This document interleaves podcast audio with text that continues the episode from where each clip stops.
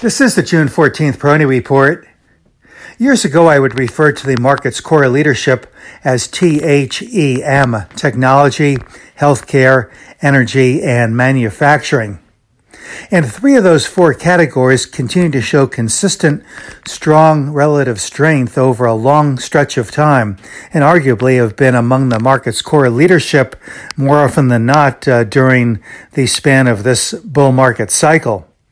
But Energy's leadership did lapse for a number of years, and only recently Energy has come back uh, quite nicely. In fact, it is one of the forefront leadership categories in 2021. In reviewing energy, of course, I like to take a bottom up approach, uh, looking at stocks individually and then identifying the concentrations of attractive stocks.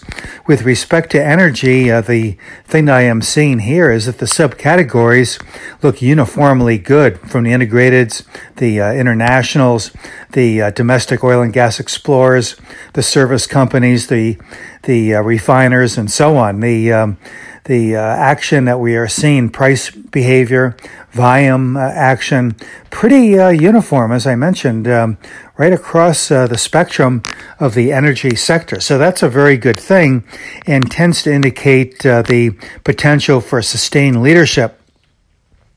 The formations that I'm generally seeing in energy with respect to the individual stocks also quite uniform. That is, we are seeing these cup or saucer bottoms uh, forming, and they've been forming since uh, late uh, 2020.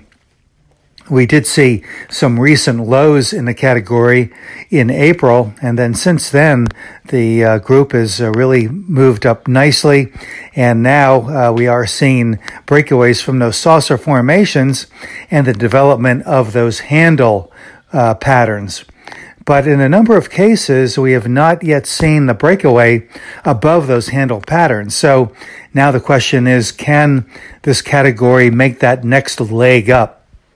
I think the potential for that is quite good, and that would uh, bode well uh, for what the likely outlook is for West Texas Intermediate as well.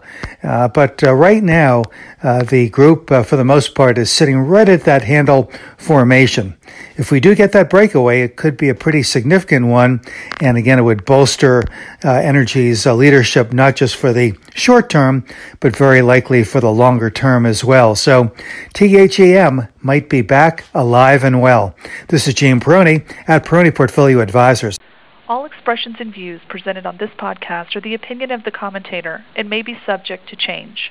AAM makes no recommendation as to the suitability of any investment and may make a market or have financial interest in any security or sector discussed.